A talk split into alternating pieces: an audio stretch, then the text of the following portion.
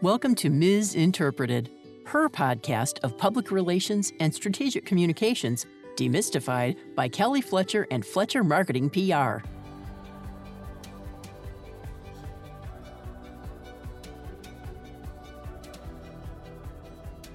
And it came from a theory that ultimately actually has been proven now in a, a, couple academic studies. One in particular came from Northwestern University a couple years ago that the way women connect and women succeed and the way that we network is extremely different from the way men do. And when women try to emulate the exact same way that that men build their networks and connect in and move up in a, a position whether that's in corporate or whether it's building their own business what have you that women don't succeed as much and it's because we we're just different types of people and and we connect in different ways. And so with let her speak i wanted to create an environment where women could come together without judgment without preconceived notions of who another woman was listen to her story, not just what her title is or what she does for a living and everything you can glean from her business card, but truly get to know the woman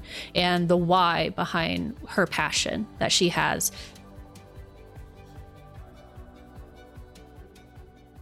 Welcome, listeners, to the Misinterpreted podcast. I'm Kelly Fletcher, CEO of Fletcher Marketing PR, and my co host, Fletcher Senior Strategist Mary Beth West is taking some well deserved time off. So we'll see her back in a few weeks.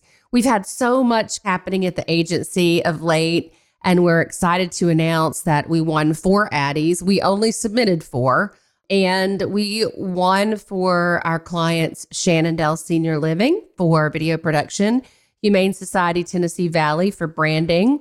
Insect Deflect for branding and a commercial that we shot for them. And talk about a cool product. We've been working with this company, Insect Deflect, out of Washington, D.C. for almost a year.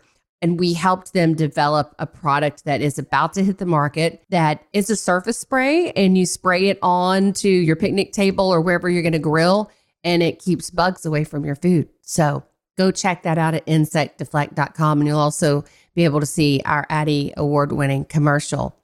We're also working with a new client on a top secret project that's going to be announced in early April, and it's going to be huge. It's going to have a huge impact on the state of Tennessee and beyond. And we'll be doing an entire episode of that in the near future as soon as that public announcement is made.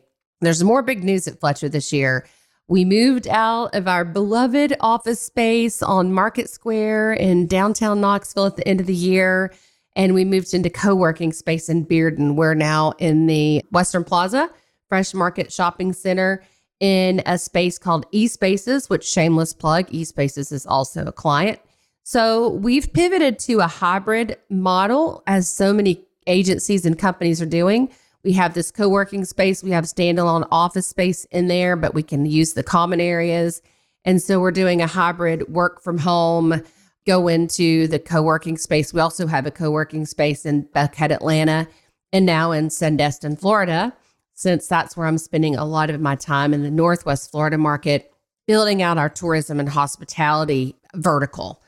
We know that tourism drives the Tennessee and Florida economies and we have a lot of experience in that sector. So I decided to come down here and work from the beach for a while and, and see what business I can scare up. So spread the word. Super excited about today's episode Behind the Data Turning Market Research into Actionable Strategy. Research, in particular, market research, is really central to what we do as marketers and communicators in strategic communications and public relations. And without the insights that we glean from market research and other types of research, we just can't be effective. So it really is foundational to informing the strategies that we put together and driving results and actually giving us data to benchmark against. Market research is a continually evolving sector that has helped brands, organizations, individual researchers, and, and even the academic sector stay above the curve. And in a global economy that took a significant hit in 2020, research functions only grew.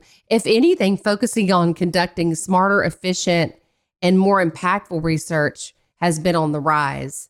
So, research tools and methodologies have grown way beyond the long, boring surveys that nobody likes to engage with, expensive focus groups, which we've all been in the room and sat behind the glass mirror for hours trying to glean insight. And things are changing. There's some things that are still the same, but there's so much new development in the world of research. And today we have a research expert here to dispel some of the myths about what's going on out there and tell us what's on the horizon for research in 2021 and beyond. And I, without further ado, would like to introduce today's guest, Catherine Porth. She's also a friend of mine. We met because we share a passion for inspiring female entrepreneurs, and we kind of bonded over that. And I became a fangirl of Catherine. She has worked as director of business development and now as senior independent project manager for Survature, which is a leading research company known for integrating data analytics, psychology, and visual design to build a behavior science platform that gathers quantitative and qualitative feedback to deliver better experiences when it comes to surveys. So, you know, we all see, we get that survey in email or some and we're just like, oh, or social media, I don't have time for this. It's not my thing. But Survature has really made taking surveys and participating in research really fun. Catherine has also served as diversity coordinator and a business mentor for the Knoxville Entrepreneurial Center, of which I've also been involved over the years. Love KEC.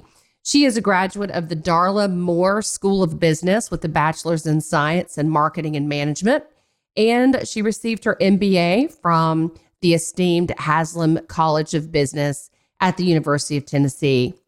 She is also founder, and this is what I just love even more about her. She's founder of the nonprofit Let Her Speak.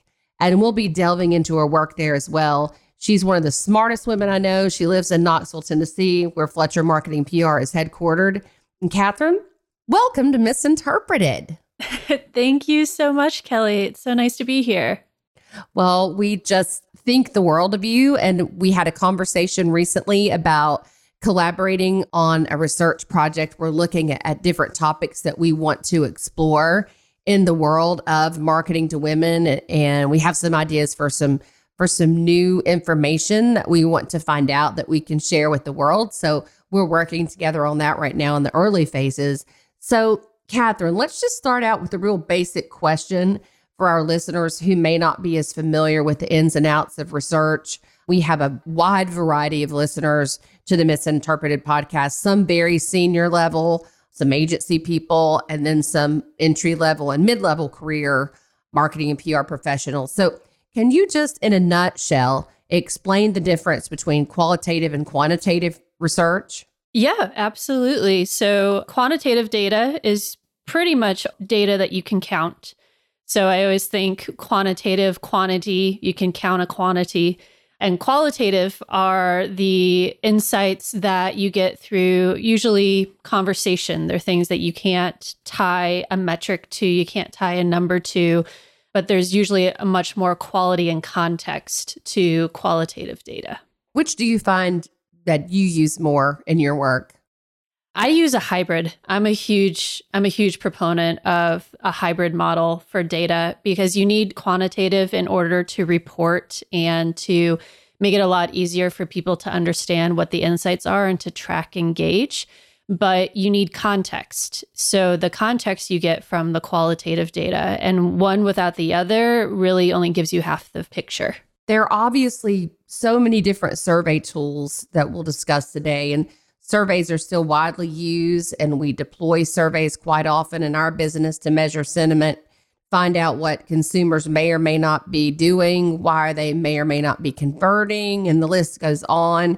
We're working with a client now where we need to measure how our communication strategy is going to impact their stakeholder audiences. And so before we can start the project, we have to survey to see where we are so we can measure at the end and see how much progress we made and hopefully, you know, set some goals for where we want to be. It's so difficult though, Catherine. I don't know about you, but even when we do just a simple survey, even a survey monkey, a small one in our agency to just get some high level data, it's really hard to get people to respond. And you know, I've noticed that many brands are will give you an incentive, like take the survey and you'll get a chance to win a gift card, or you know, we'll send you a small gift. So What's your take on that? And I know at Survature, you talk about how you combine data analytics, psychology, and visual design to build the best possible survey experiences. And then how does that translate into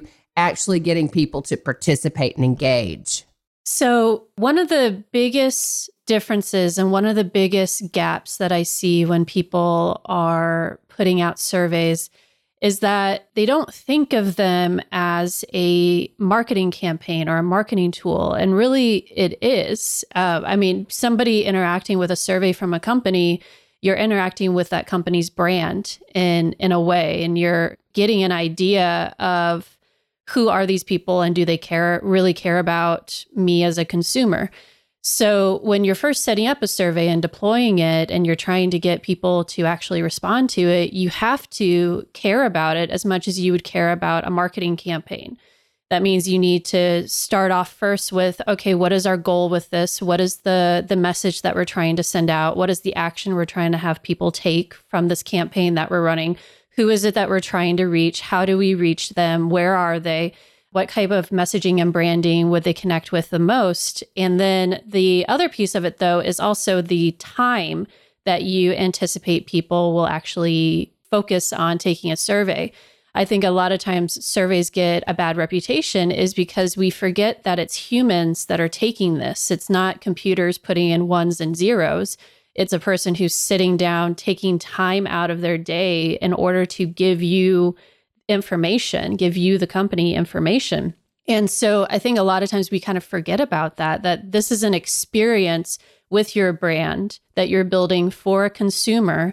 But you're instead of asking them to give you money for your product or your service, you're asking them to give you their time. And so when you're developing the survey, not only does it need to be very short, uh, it shouldn't be any more than really two minutes. If you have a highly engaged audience and, and people that really interact with you and you have a very strong connection with your clients or your customers, you could get up to five minutes. Anything past that, though, you really have to first warm people up to it. And that would be more of like a follow up survey of 30 seconds to two minutes here's the initial insights that we mean. Great. Would you mind if we ask you a few other questions, which I've seen some companies starting to do? And then there's the question of do you offer an incentive for people? Now, at Survature, we are actually huge proponents of very, very rarely ever using an incentive. Most of our surveys, we have high completion rates. They're usually 80 to 85% completion rates. We have really good engagement. Most people will will take the survey and take it all the way through.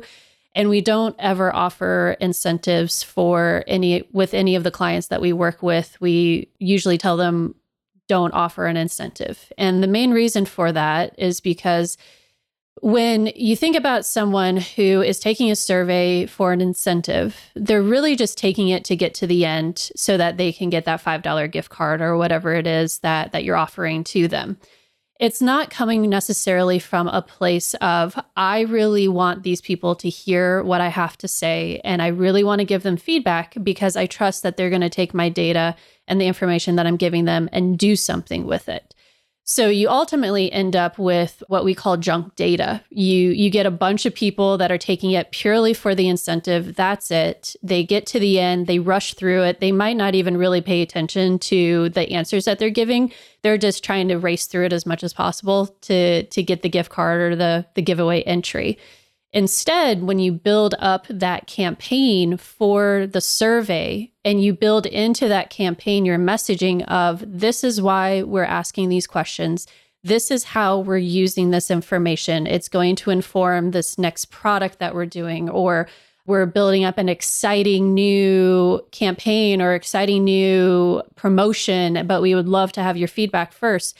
And then build into your campaign a follow up to the people who actually engaged with you to say, your information didn't fall on deaf ears. It didn't go into this black hole where nobody ever saw it or ever listened to it. No, you were seen, you were heard, and we value your opinion. And this is what we did with the data. So I strongly argue that if you build that into your campaign, people will become much more fans of your brand, much more fans of your product, and they feel like you truly care about what they have to say and you're listening. And then because of what they said, you're actually reacting to that and you're developing something because of that feedback. That speaks much higher and much more loudly than giving out a gift card. I love what you have to say about making it part of a brand experience and really intentional about how the branding and the messaging is in the same brand voice and doesn't seem like something that is totally separate or even executed by a third party independent of the brand. And it also makes me think of ratings and reviews. We're working with a client right now that really needs to improve their ratings and reviews and increase the number. And so in the messaging, we're working on let's tell them why this is important and explain to them why we really want them to review us because we need that information. And that's a survey of sort. I mean they have a it's open ended they have a chance to to write a comment but i think people will make up what you don't tell them. So let's explain the why behind it.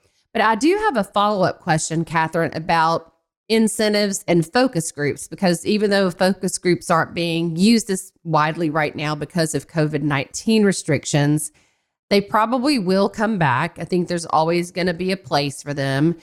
Do you see that as an entirely different uh, situation as, as far as being incentive based? Because I know with focus groups, when we've put focus groups together before and worked with a third party research company, I mean, some of the incentives they you get for coming to a focus group are pretty big, you know, $100, a couple hundred dollars sometimes. Yeah, I do believe that that's a it's a very different conversation. And I don't feel that not offering incentives in a focus group garners the exact same results as as a survey.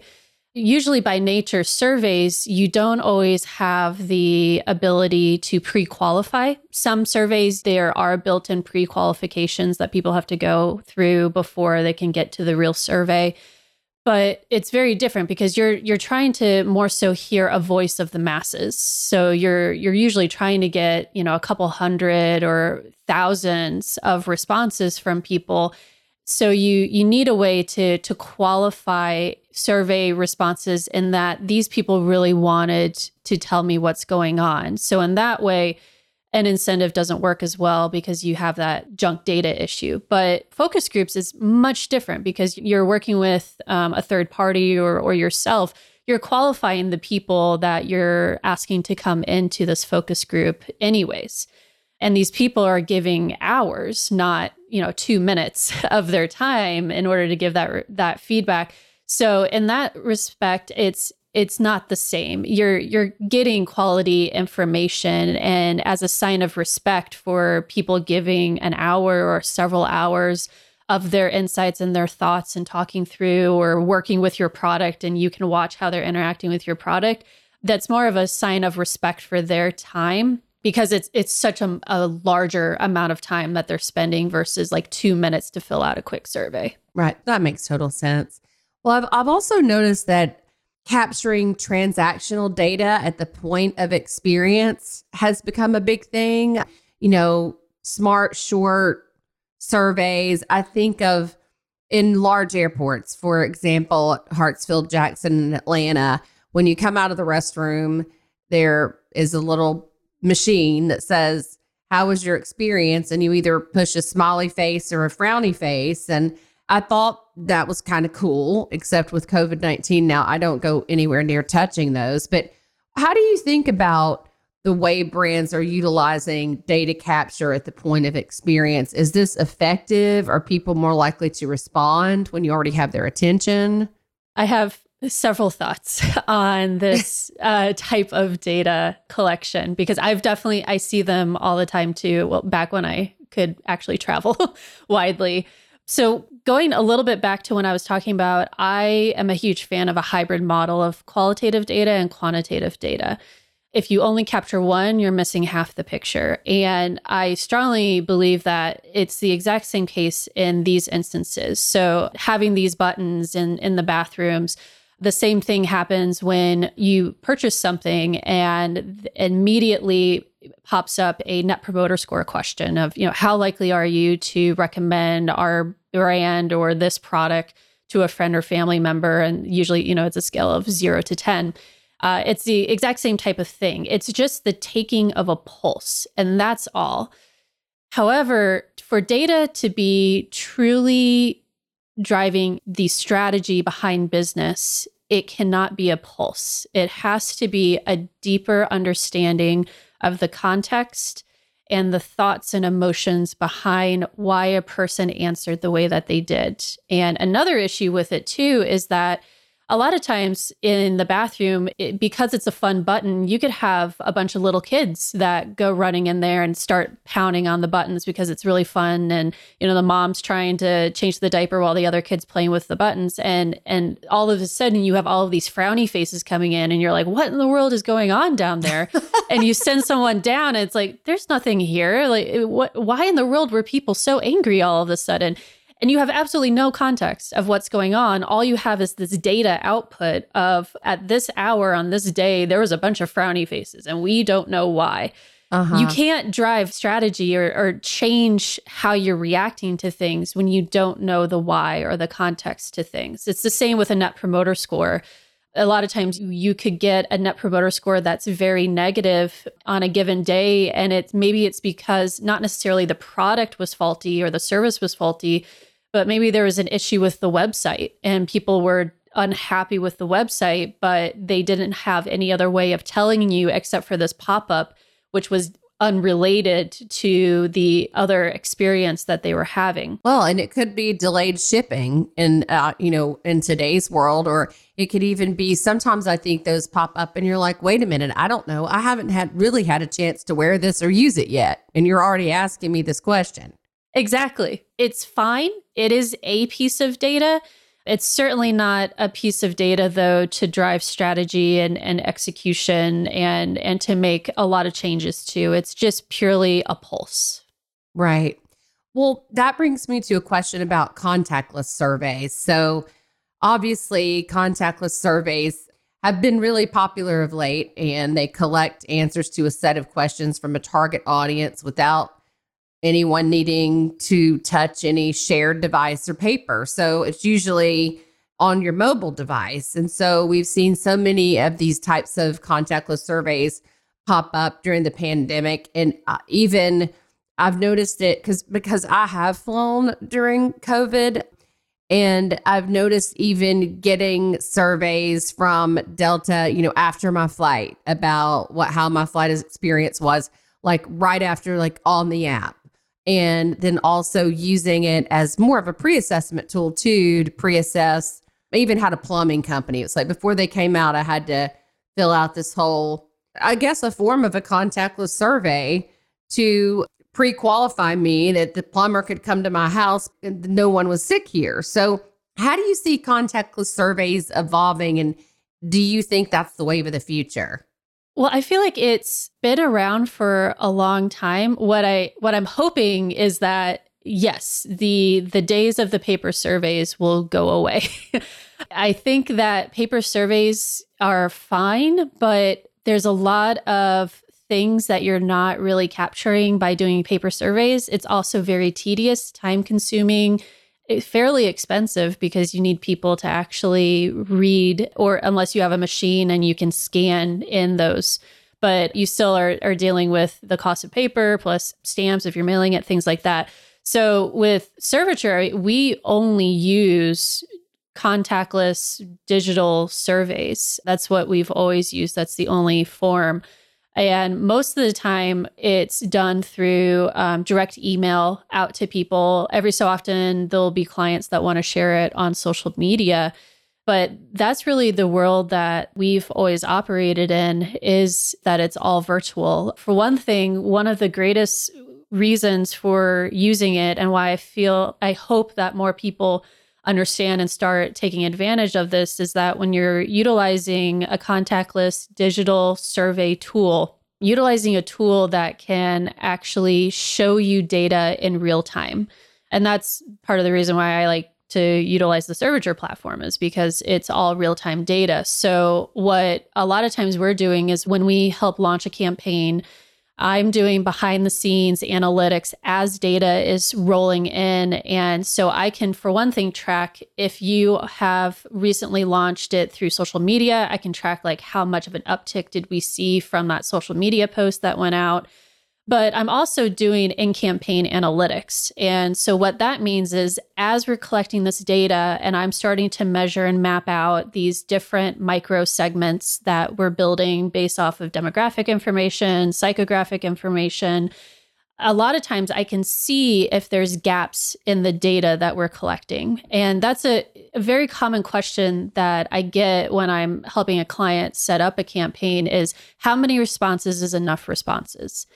And the answer is is it depends. And what it depends on is the in-campaign analytics. So, say for example, you collect 300 responses, which technically in academia is is usually the amount that you need to have for a paper to be publishable. So that's kind of a rule of thumb is 300.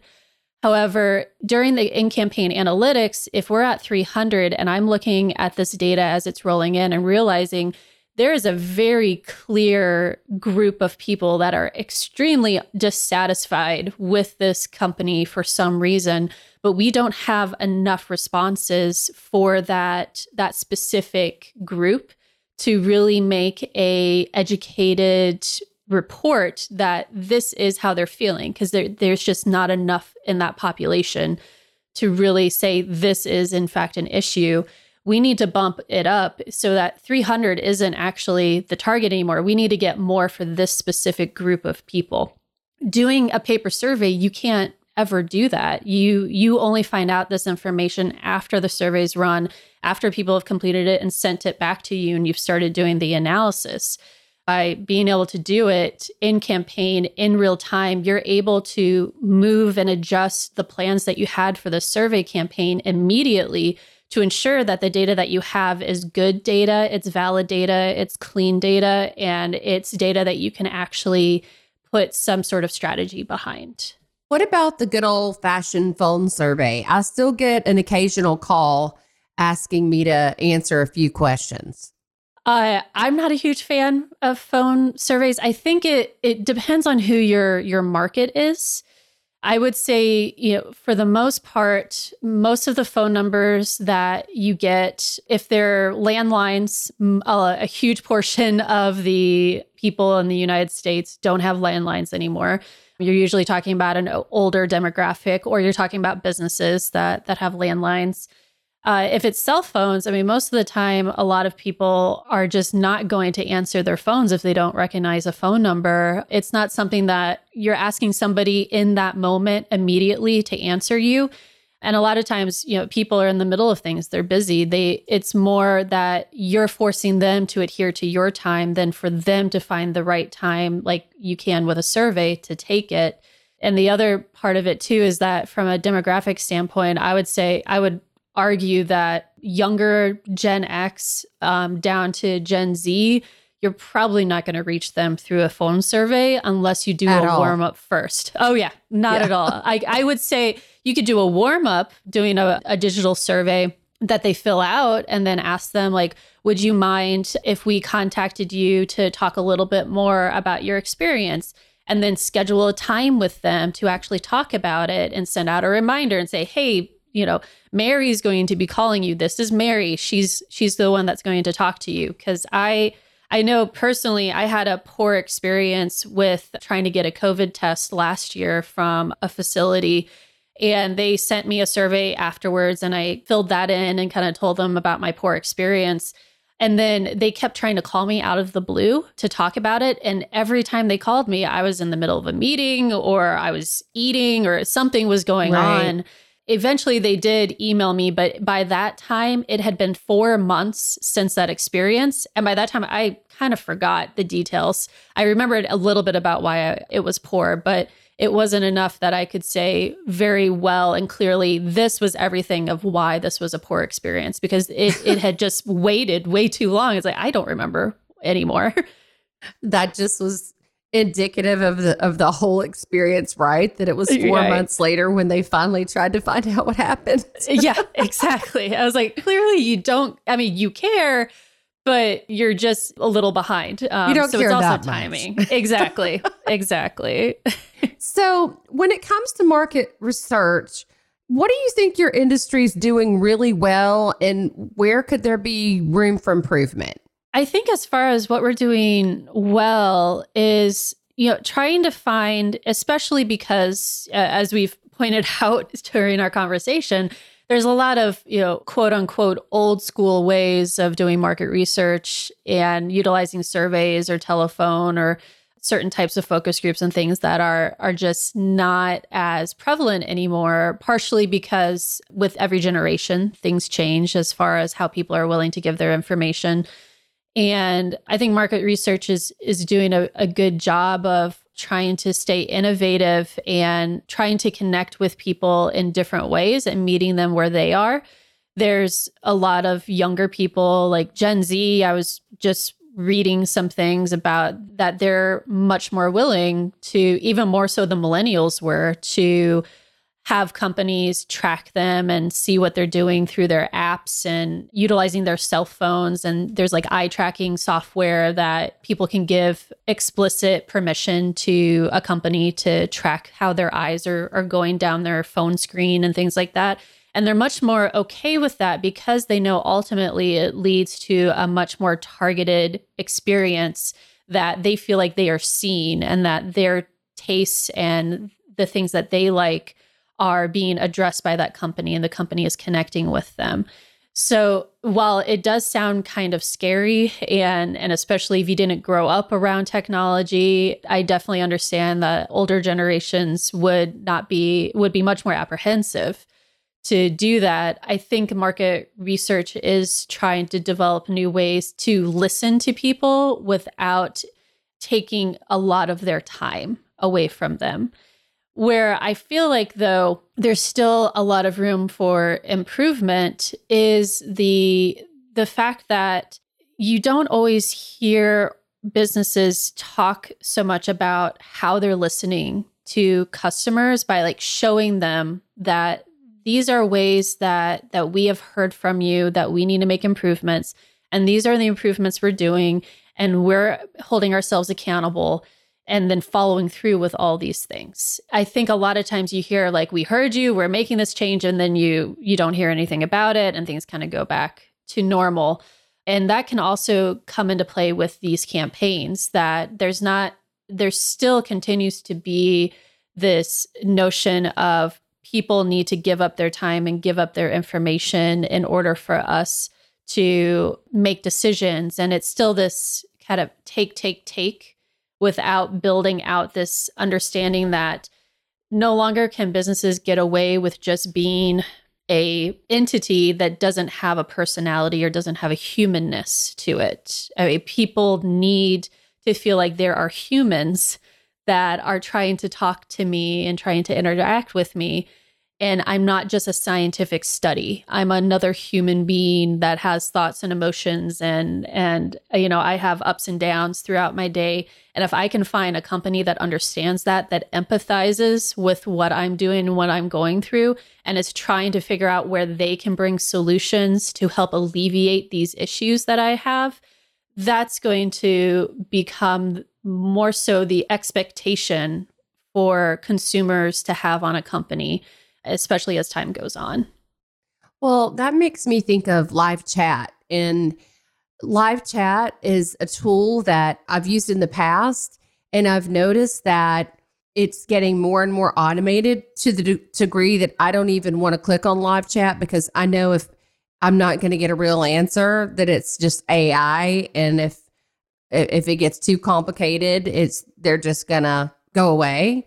And so I think the whole live chat functionality, like you said, taking the human touch out of it and not treating this customer who's trying to interact with your company as a human being and putting a bot out there trying to, you know, read your mind. It's just that's just not part of the consumer experience I think most of us really want to encounter. I completely agree. I had a experience like that. I remember not that long ago, Amazon's customer service was great because I, I always felt like I could get a hold of a person and talk to them about the issues that I had.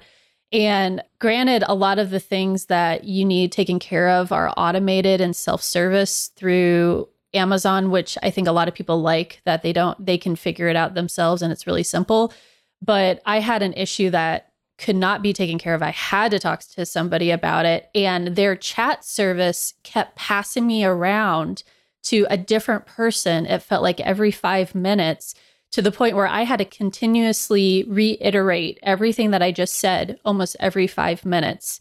And I wouldn't have kept up with it if it wasn't for the fact that there was like a, a pretty sizable refund that I was owed, but it wasn't getting taken care of correctly. And that really kind of made me stop wanting to ever shop with Amazon again. I really don't shop right. with them again wow. because it's like, okay, you got rid of the humans. I understand that business is business and you need to worry about your bottom line and operating expenses can be high the more people that you add.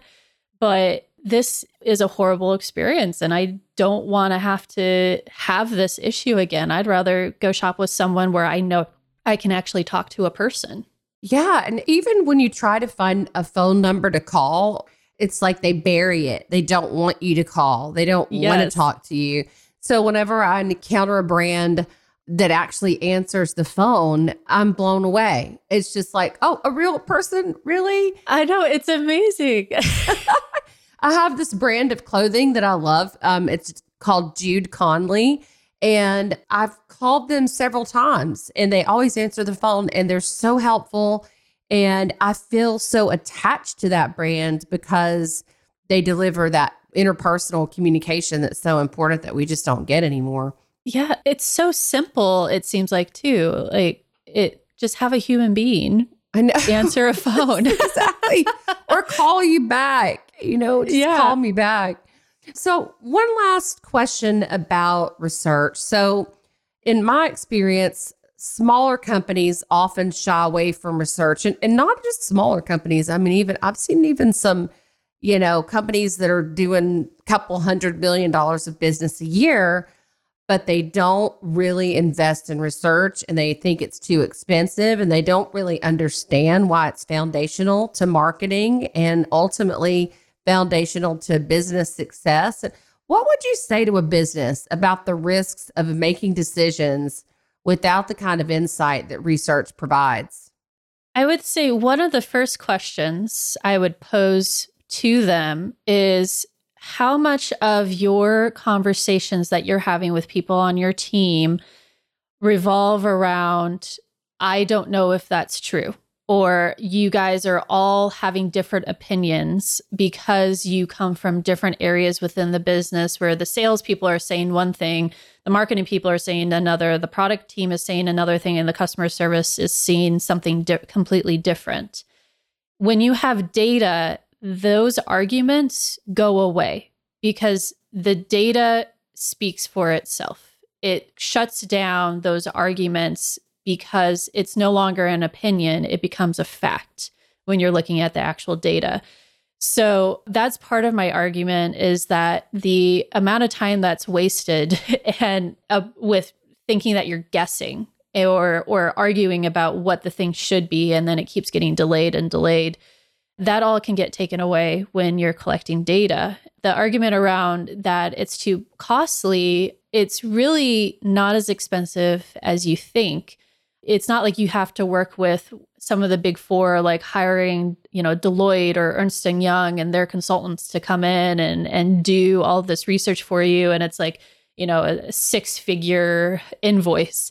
There's a ton of companies out there and businesses out there that are smaller that can help you get things set up train you on how to use it And then you can start having a continuous feed of data coming in. And that's where I ultimately would love to see more and more smaller, medium, and, and even some of the big scale businesses that might not be doing this right now, where you have a, a continuous flow of information coming in where you're connecting with customers maybe once, twice a year, checking in, finding out what's going on, and you have the stream coming to you where every decision that you make can become data enabled and you can test something and get feedback immediately and determine okay we need to pivot this way or we need to pivot this way or we got this right and we can keep going.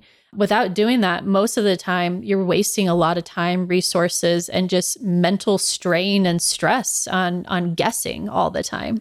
Right. You can't argue with data. Or I, oh, actually i've seen some people try but yeah. or yep. tell me it's not, this couldn't possibly be real. but anyway, so thank you for all of your insight and sharing your knowledge with us on this topic today. It's been really helpful. But I want to pivot the conversation now to a fascinating nonprofit you founded and that I've become a fangirl of called Let Her Speak. Today is International Women's Day. So I thought, what a perfect time to talk about how Catherine and I bonded over our passion for entrepreneurship and a shared commitment for helping other female entrepreneurs succeed. I love that. I'm so passionate about it. And you've actually taken it a lot further than I have by founding Let Her Speak. Can you share with our listeners what Let Her Speak is, what the mission is, and why you founded it? Yeah. So the mission of Let Her Speak at its core is to elevate women's voices, to build a stronger support system for women, and to help women who aspire to lead be able to be the leaders that they want to become.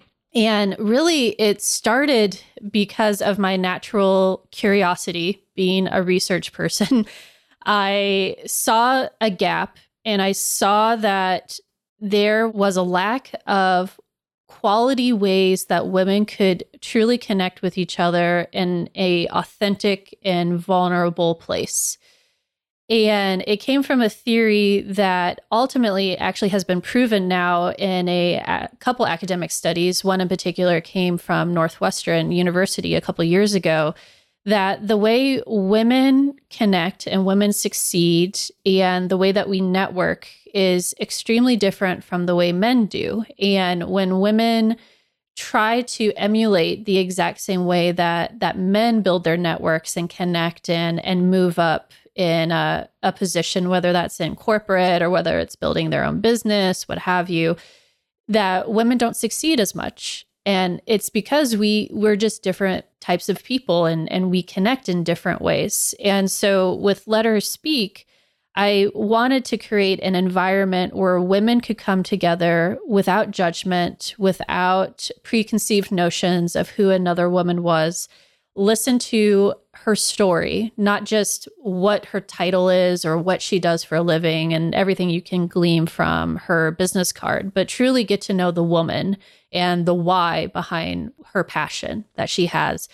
And then have an opportunity to sit down with other women that are in the same space as you and talk about what that story meant to you and answer questions that the speaker challenged you with. And it's a way to start gaining a deeper appreciation of the shared experiences that all women have, but also the different experiences that we each have that changes and shifts and pushes our perspective from where we are to start empathizing and understanding why women you know have done different things differently um, and to start eradicating the judgment and the the cattiness that sometimes can happen within groups of women.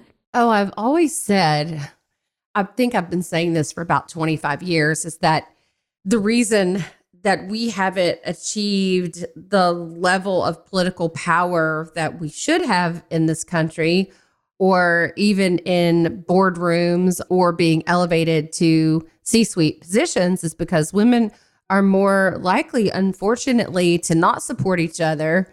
And men will lie still and cheat for each other. We have got to come together. And this is why I love what you're doing so much is we've got to come together and really support each other and build each other up and form these networks to help and mentor each other and grow each other.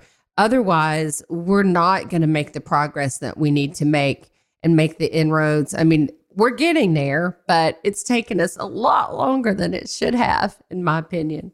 I completely agree. I I get the question every so often too when we bring these women together of, well, you know, don't don't you guys start getting into fights and don't people start yelling at each other? How is everybody accepting this when and and how are women are women actually opening up and talking about you know some of the darker aspects of their life? And the answer is when you build a environment and the, an experience around a shared understanding that we are not here to judge we are not here to say one is better than the other. In fact at our events there is no stage there is no sound system. Every woman is on the same equal footing literally and figuratively. And we are here to seek to understand each other and to challenge each other and to f- seek out ways that we can start supporting each other. And because I build that uh, expectation into everything that we do with Let Her Speak, I have never had an issue with anything. Everybody is accepting with open arms, no matter who you are, where you came from. Positions and titles don't really matter. We just want to help each other achieve whatever they the other woman wants to achieve. Right. Well, listeners, the website is letherspeakus.com. And I noticed on your website, Catherine, that you mentioned that female focused research is part of your offering with Let Her Speak. And as you know, our core competency at Fletcher is our expertise in marketing to women. So tell us about this state of mind for women in business study that is, is referenced on your website. Yeah, yeah. So when I started Let Her Speak, I because I'm I'm a research person, I started collecting qualitative data predominantly by sitting down and interviewing women one on one. So from the beginning, Let Her Speak has always been a data enabled organization everything that I do, every decision that we make is based in data that we've collected, whether it's through interviews and conversations or whether it's through surveys that we send out that are related usually to the events that we've historically hosted. However, I started realizing that there was a bigger picture to what Let Her Speak can do to be of value to the community at large. And one of those areas, besides building out our community offerings and the programs and the opportunities that we give for women to share their stories, the research was also a huge part of it because most of our research before then we had been keeping internal and it was essentially like a secret sauce for us. So last year, I decided to launch the State of Mind for Women in Business study. And part of it was because when I was out trying to find secondary data to help complement some of the primary data I'd, I'd collected myself, I was finding that most of the information that's out there about women and, and particularly women in business was very much just facts and figures around how many women are in C-suite roles, you know, how many are in entry level, what industries are they in, how much money have they raised? You know, it's it was very much just just numbers based. There was no context and no emotion behind how are women feeling and what is the behaviors that they are showing and and what are the barriers that they're facing. So this study was the first step in becoming one of the hubs of research that we can help communities understand the thoughts, feelings, and emotions of what women are truly feeling in the community and identify gaps and areas that Let Her Speak can address, but then also share with community leaders additional gaps that maybe the Let Her Speak programming can't cover, but other organizations in the community can so that that information helps to inform a lot of other areas besides the areas that Let Speak operates in. And the state of mind study specifically focuses on how women define success. What are the barriers that hold us back? How supported do we feel by either our employers or by the community? If you're like an entrepreneur, for example, and what are the goals that we set out for ourselves. One of the most interesting pieces of information that I pulled from that that I now I've always felt, but I actually had data to prove this now is that the number one barrier that holds a woman back is her own negative self perception. It's not a lack of network, it's not a lack of time, although time is definitely something that we talk about a lot. We just don't have the time to do it all. But it's at the core, it's that we have these feelings of imposterism and and we struggle with confidence and and there's a lot of reasons for that but i truly believe that when you start having a strong core of women that support you that negative self-perception starts eradicating because you start working on yourself a little bit more and realizing that you can achieve a lot more than you think I could not agree more. I think the negative self perception and the imposter syndrome is really it's so real. And I know in my life, so many times I've spoken to groups of entrepreneurial women or just groups in general, and what people think of me and tell me they how they perceive me is entirely different than the way I perceive myself. And that has been an ongoing struggle for women in general, I, and I, not just in business, but in life. And so I think it's so important for us to address that and find ways to overcome it because otherwise we can't achieve and be as impactful as we could be because we can't get out of our own heads. So Exactly. Yeah, I mean you can take all the leadership skill classes you want to, but if you at your core feel like you are not a leader and you're an imposter, you're not going to get to that place that you truly belong as a leader. Well, I would love to help push this study out. And I know it was, you know, East Tennessee women that you surveyed, but I imagine that anecdotally it probably applies regardless of geography. So would love to push that out on our social if if if you're agreeable to that. And yeah, absolutely. Tell us about the women in business cohorts that you're starting up. Uh, have those started yet? And you know, how can we get involved? They haven't. We're in the process of designing and developing them right now. And that third piece of what Let Her Speak does, besides the community and the research, is going to be education. And that, for the most part, was informed by the research that I conducted and that I've been collecting. That I truly saw there was a gap in the types of programs that were out there to help women, but also help allies that want to to help women, both men, women, allies. So what I've been putting together and I'm designing with a lot of other women who are experts in these fields is a dual cohort program. And the first part of the cohort are going to be aspiring women leaders who are wanting to do more and wanting to be heard and wanting to take on a role in their community but there's certain things that are holding them back. And so we're going to help women establish a strong foundation of confidence, communication skills, and financial literacy, which are three of the biggest things that you need to have to be an effective leader, to be a strong leader. And there are also three things that aren't necessarily taught in school and and you have to really seek out to find out how to work on these things. So we'll have women who are experts in each of those contribute to the the actual materials that we'll be taking these women through in that cohort. And then the second cohort is designed for existing leaders. So people in the community who have some sort of ability to impact change, whether that's in their business, in the community at large, in a nonprofit, in a government agency. And they don't know exactly though what that impact needs to be or or how to approach it and do it well. I know a lot of people are afraid that they're going to misstep and and that could lead to a backlash.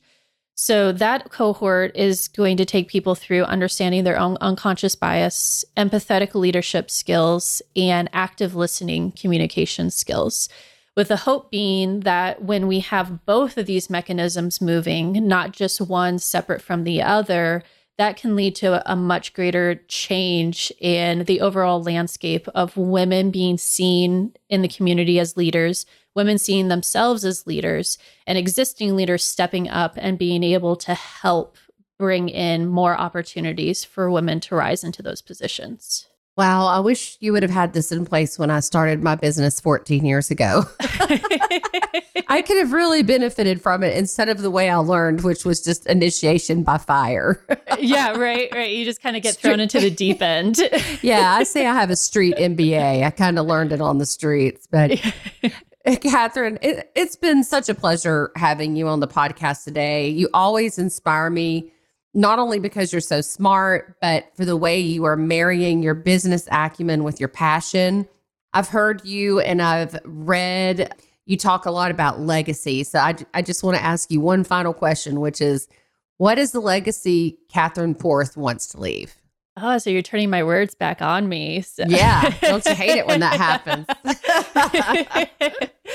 I I would say my main legacy that I, I hope people remember me by, but also remind themselves is that every person deserves to have a voice and to be seen as a human and to be loved and cherished for who they are and where they came from regardless if they had a traumatic past or they're struggling with their own identity they struggle with the the socioeconomic the racial background that they come from that people start loving and appreciating and accepting a human for being a human and that we don't forget that there's a lot that goes on below the surface that you don't always see when you're first interacting with someone well, I have no doubt that that's the legacy that you will leave because you've already laid um, an amazing groundwork to get there. And thank you so much for being on Misinterpreted today. I'd love to have you back on the podcast sometime soon. And